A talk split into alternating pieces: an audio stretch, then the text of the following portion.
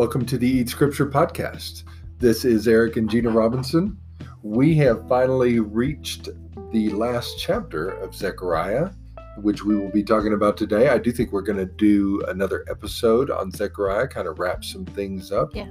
So we're we're going to keep going uh, for another time. This won't be the last one, but we are going to try and get a hold on some of the basics in this final chapter this time. And this is more that apocalyptic apocalyptic language we were talking about uh, already in our other um, podcasts. So, what what do you think of when you're reading it? Uh, this last chapter, what kind of things um, Um, kind of hitting you in the face? And Well, I, I think it starts out very gloomy Yeah. and uh, scary, Mhm, and then it gets it changes yeah, on that day. Yeah, So I'm excited for us to read it. I just think apocalyptic literature is so interesting because I think we tend to want to make it about the end times, right, all about the end times. yes, And there probably is an element of it hmm that is, but I think in this, it's more about Jesus. yes, This is about that day when everything changed, yes, and that was the that was Jesus' day. hmm correct. And so, um, I think this chapter is really exciting, and um, gives a great picture of what's happening in the Mhm. spiritual realm, what's taking place, what took place when Jesus um, was here, hmm but of course, time is a, another thing we could talk about. is happening right now. Sure. well. Yeah. In in So- another sense, very much, it is happening right now. Jesus is cleansing us all, bringing us all close to His Father right now. What He happened on that day was for all time. Um, stretched backward, forward.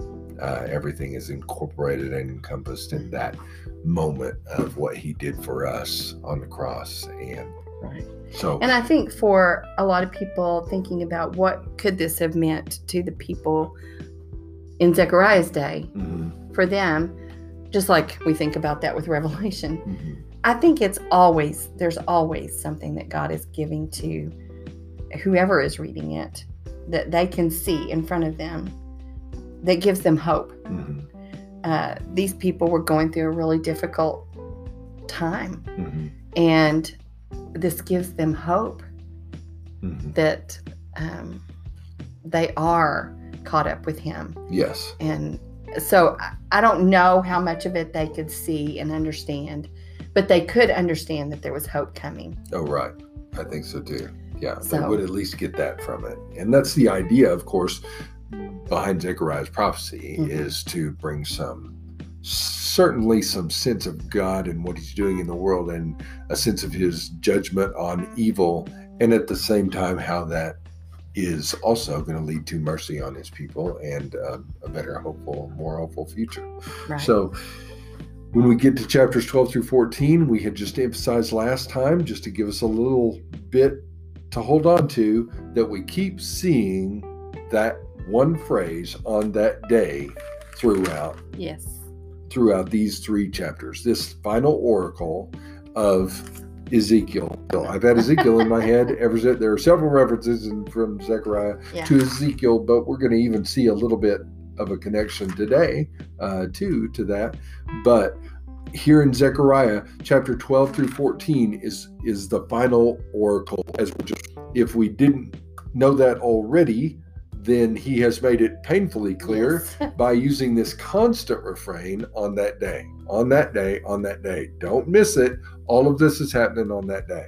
So that great day uh, is pieced together all the way through this, and and 17 times between chapter 12 verse 1 and all the way to the end of 14 17 times we're going to get the use of the so that phrase 10 plus on 7. that day yep Uh, and in this chapter, he also not only says on that day, but he even has this place where he says in verse 7 and there will be a unique day, which is known Mm. to the Lord. Yeah. So, I mean, it's really honing in yeah big time. Yeah, Here.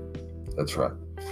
Um, so when we get here to chapter 14, verse 1, we're just continuing that same thought. We've just read in chapter 13 about the striking of the shepherd, how that's going to lead to kind of an exile of the people, and yet also a testing and a refining that will take place uh, that will test them like gold and silver.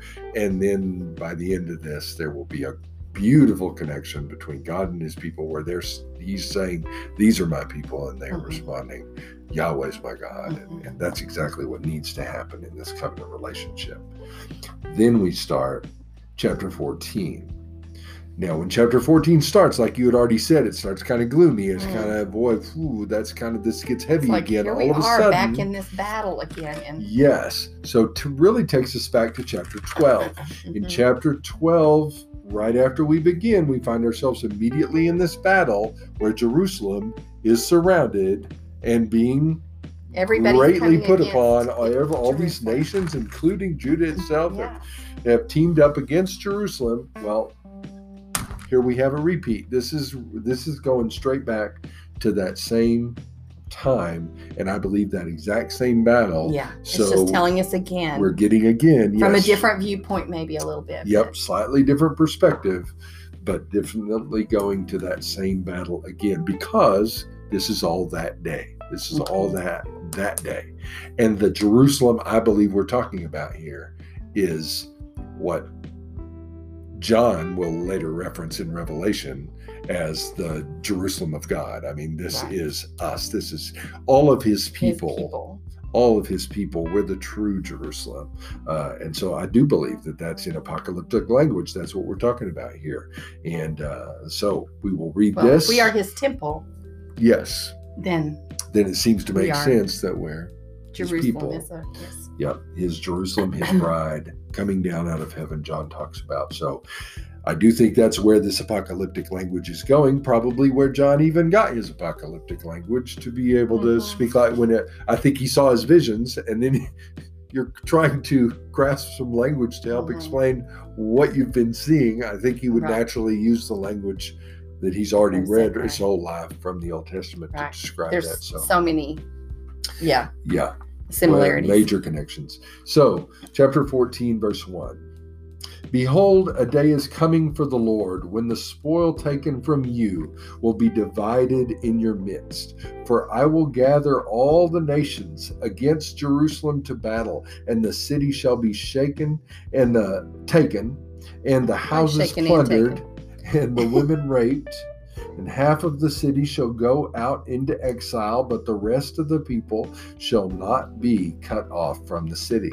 And then the Lord will go out and fight against those nations, as when he fights on a day of battle. And on that day his feet shall stand on the Mount of Olives that lies before Jerusalem on the east, and the Mount of Olives shall be split in two from east to west by a very great valley, so that one half of the mount shall move northward and the other half southward, and you shall flee to the valley of my mountains, for the valley of the mountains shall reach to Azal, and you shall flee as you fled from the earthquake in the days of Uzziah king of Judah. And then the Lord my God will come, and all the holy ones with him. On that day there shall be no light, cold, or frost, and there shall be a unique day, which is known to the Lord, neither day nor night, but at evening time there shall be light. And on that day, living waters shall flow out from Jerusalem, half of them to the eastern sea, and half of them to the western sea, and it shall continue in summer as in winter. And the Lord will be king over all the earth. On that day, the Lord will be one, and his name one. And the whole land shall be turned into a plain from Geba to Rimmon, south of Jerusalem. But Jerusalem shall remain aloft on its site from the gate of Benjamin to the place of the former gate, to the corner gate, and from the tower of Hananel to the king's wine presses, and it shall be inhabited. For there, there shall never again be a decree of utter destruction. There will never be a decree of utter destruction after mm-hmm. that day. Jerusalem, shall dwell in security.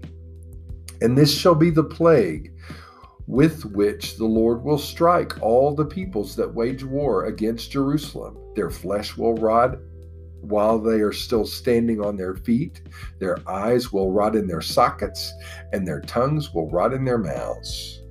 And on that day, a great panic from the Lord shall fall on them, so that each will seize the hand of another, and the hand of the one will be raised against the hand of the other.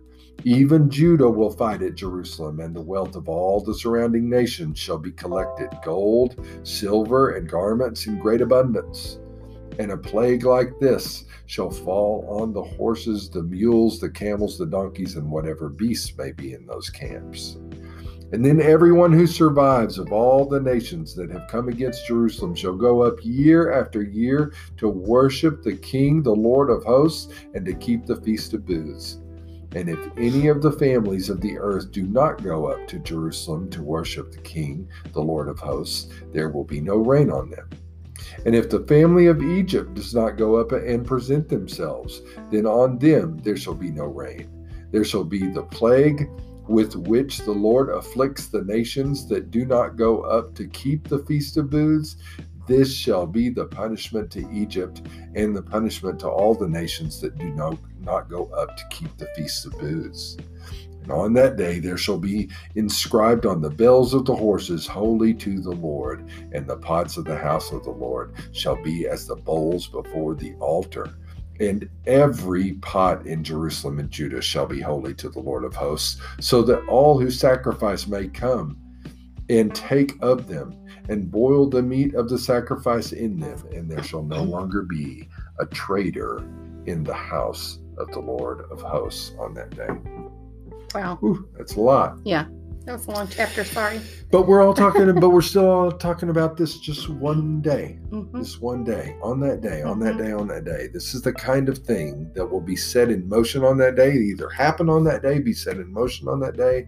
This is what's happening, and it's all connected to a single day. Yes.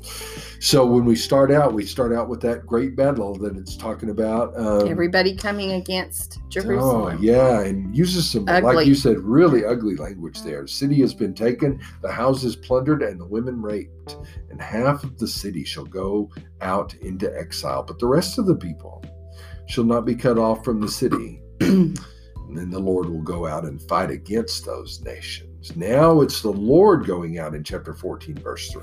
It's not even just that he's empowering his people. Now we're talking using language talking about him doing it, him actually Right. making He's actually happen. fighting for them. Yes, he's fighting on their I love that. And so, so beautiful language to describe that. So the Lord has taken up the battle. Here he comes to fight. Definitely, we know when the Lord gets involved in a battle, he's going to win. And then, chapter 14, verse 4 On that day, his feet shall stand on the Mount of Olives that lies before Jerusalem on the east, and on the Mount of and the Mount of Olives shall be split in two from east to west by a very wide valley, so that one half of the mount shall move northward and the other half southward. This verse gives a lot of people issues and angst Mhm. for how to interpret it. And I completely understand why it would. It's just it, it's difficult. We want to read it and hear the literalism of it. It sounds like it wants to be literal. You know, I mean, it's giving us a specific place name and a specific, I mean, Right. mm, uh, Apocalyptic literature be- is just yeah, yeah. it's just difficult. It's just going to be And difficult. the thing is that some of it has been literal. yes, absolutely. We've watched part of it actually be literal Yeah, when we've seen it play itself out. Yeah. And so it's hard to know. yeah. So when we get here, we get to this verse and we hear about this Mount of Olives. Well, when we think of the Mount of Olives, where does your mind go? First thing I first thing goes to when I say Mount of Olives, Jesus, it goes to Jesus' life. I mean, uh, you know, because That's- that's, where he definitely- was arrested. right? That's where he spent his last hours in prayer. Absolutely. You know, Yeah. And so, so for sure, that's where our minds. Yep, Jesus, Mount of Olives. that mountain That's how that works. across from the temple. Just you know, Yes, it was exactly opposite the temple, outside the city. So you had the Temple Mount, and then you could see straight over at the Mount of Olives right there. From the Mount of Olives, you could almost kind of look down into the temple uh, courts area. And so all of all of this picture here, you got to picture this in your head, but it's a picture we've seen elsewhere in scripture from Ezekiel chapter 11 verse 23 when we get to hear about the Mount of Olives there and how God's presence has moved away from his temple and is now resting on the Mount of Olives. Right. And that's the picture. Of it doesn't use the word Mount of Olives there, but everybody knows that's the picture we're looking at there. That's what's happening. That uh, imagery seems to be taken up in Mark chapter 13, verse 3, when Jesus himself leaves the temple for the last time and goes straight to the Mount of Olives. And he's sitting there with his disciples talking about how the temple is about to be destroyed. Right. It's going to be completely razed to the ground, going to be destroyed because God's not there anymore. God's Right. God's people uh, are are where he's going to start residing now. He's gonna, not going to be in that building anymore, and he's he's angry at what's been done to his Mhm. temple and how the traders have come in and just used it for profit. Use that. And he's going to stop doing that. So when we get this, we get to this part. It's interesting here. I mean, if you're really thinking, Mhm. then you would think it's odd that he that this is happening on the Mount of Olives Yep. and not on the Temple Mount. Right. Right. But the enemies are occupying the Temple Mount. Right. Yes. And so, just like in Jesus' Yes.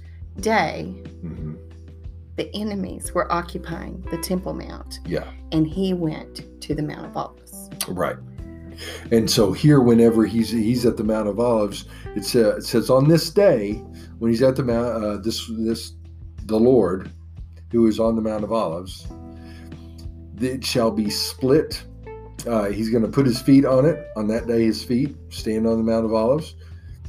The Mount of Olives shall be split in two from east to west. Now that split word there is the same word that gets used in Exodus for what happened at the Red Sea. Exodus chapter 14, verse 16, and verse 21 use this word about the Red Sea being split. And then that's how the people escape. Hmm. The and this is exactly what's happening, what we're talking Mhm. about here. There's going to be a split take place. It's going to be this great and incredible apocalyptic day, and there's going to be a way made for the people To, to escape. escape, the people To who are God's people. Flee We- to the valley. Yes, an actual exodus will be created on that day. Um, and sure enough, the Mount of Olives, if you can say any, I had an old professor. Um, I'm calling him an old professor. He was a professor of mine from a long time ago. As I get older and older, I realize he was not as old as I thought he was back then.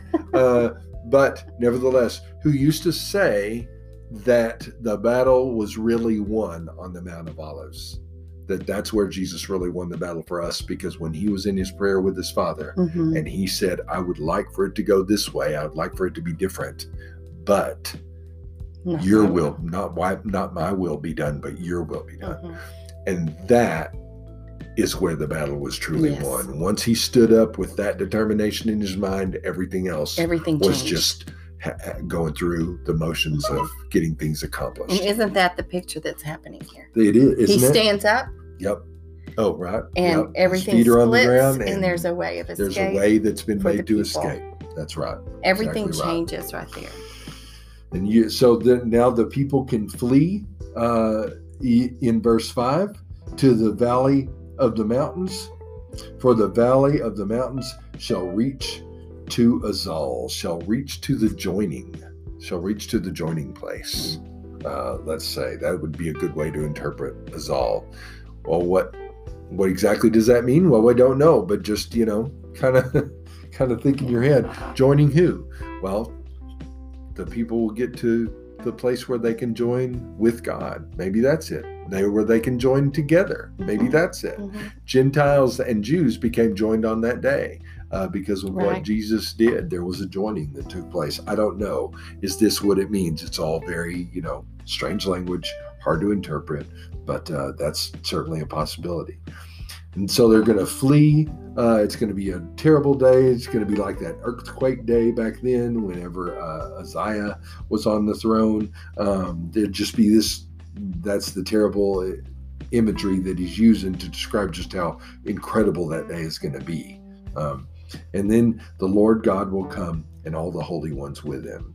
Verse 6 On that day, there will be no light, cold, or frost. Now, that can also be interpreted, that whole part there that says there will be no light, cold, or frost can also be interpreted the splendid ones shall congeal. I know that's That strange to say it. It just sounds weird. Yes, it's odd, but it's a very legitimate translation. What does all that mean? Well, splendid ones would probably be the Stars heavenly and- bodies yeah. and so in other words there's something radical and crazy crazy happening in the skies yeah. Mhm. uh, something weird something Mhm. different's happening it's all very strange well that does happen on the day that jesus was crucified between 12 and 3 there's no light and there was an earthquake. I'll and go back and to there that is an earthquake Um, Uh, yeah so there is all of these things did day. happen That's on that day, and definitely something that I read was just talking about how time would be changed the Mhm. way and and of course light it did get dark in the middle of the day Mhm. um it, it- i think all of these things really happen Yeah, so. absolutely. And so verse 9 then there the that's the day when or I should say verse 8 first there's this fountain flowing out. Well, that's the fountain Jesus predicted. His, you know, Mhm. that from him uh, comes water kind of goes that back to can that 13 quench one, and- everyone. yeah. Yep. Which also takes us back to John and the piercing and how water and blood flowed from Jesus Mhm. on that day. Well, that's how we get cleansed uh, Right. forever. And so there is this fountain that is going to flow out into all the world. i mean living And- waters So on that day, the Lord will be one and his name one in verse 9. That's, uh, you know, Yeah. of course, just bringing back to the fullness. He'll be the well only and that's one language from the, way shema too Mhm, exactly. That's a Shema language. Yep, exactly. The Lord is one. So sure So enough, he will be one. one his name god one. He is the only one. Yep.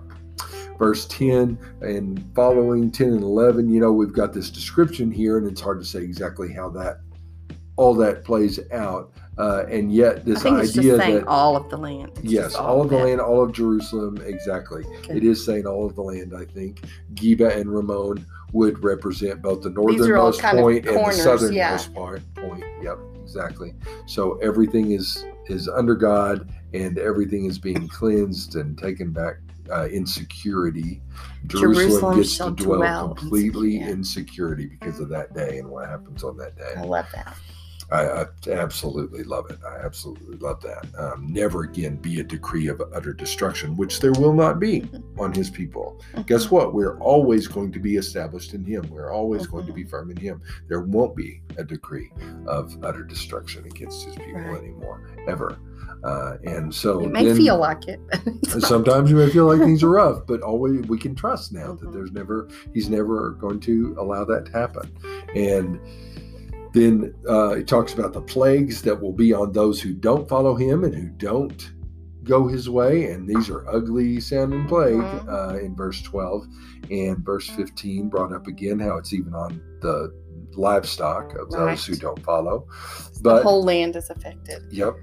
Uh, and but and there will also though be a great despoiling of the enemies taking place in verse 14. Mm-hmm. For those who are God's people, they will collect gold and silver and garments in great abundance. In other them. words, there's plunder for those who follow him. He keeps them just like very much takes us back to the ex the original Exodus Mhm. picture where the people left with all the spoils Right. of Egypt and they didn't even have to try. So and I see this because uh, the first part is about all these.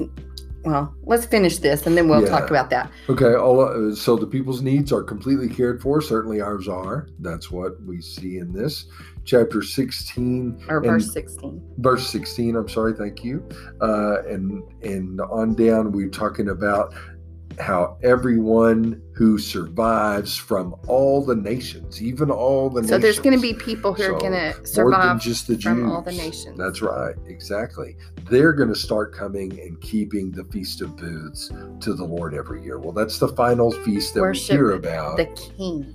yes, exactly. They're going to worship the King who is Yahweh of hosts, which is, of course, Jesus as well, and um, at the Feast of Booths. And so they're going to make their pilgrimage, as it were. It's going to be this, this celebration that takes place throughout all the nations. Uh, of people who are devoted to Yahweh.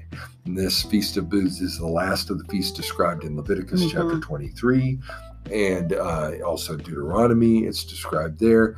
It's the Feast of Sukkot. And this is a time when the people remember what it was to be taken out of Egypt and to be able to Yes. get to a new land. And So provided for. gonna- Yeah. Yeah, and, and cared for and provided for by him all the way. So the plagues will afflict the nations, but God's people will be kept and will be constantly upheld. Those who don't follow God, the nations who don't follow God, won't get rain on them. I mean, God will bring bring curses upon those who don't follow Him, but blessings for those who do. Right. And this is the way that things will work. Uh, this is the thing, a plan that will be set into motion on that day. You see the And- opposite. They're going to have drought Mhm, and uh, thirst, mhm. but the people who are following God will have fountains Oh, yes. of forgiveness. And yes. so and I don't think that the no rain is always literal, Right. Definitely not. but it's they are not going to have that fountain of forgiveness right. and that living water that we've seen in right.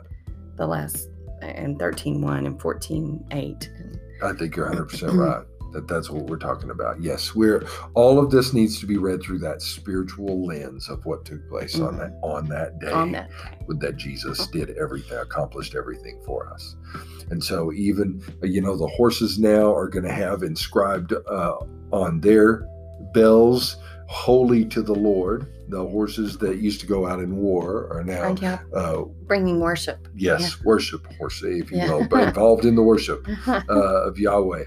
And then all the pots, all of the ceramic pots, everything that is can be found anywhere in Jerusalem, even verse 21, can be used for worship now. Now it's not just that specific, those specific pots and utensils that were in the temple that were set apart only to be used that way. Now you you can't even enter Jerusalem. Any any pot you can find uh, in Jerusalem can be used to offer worship to Yahweh. So, So, there's He's an using abundance. even yes. even the common.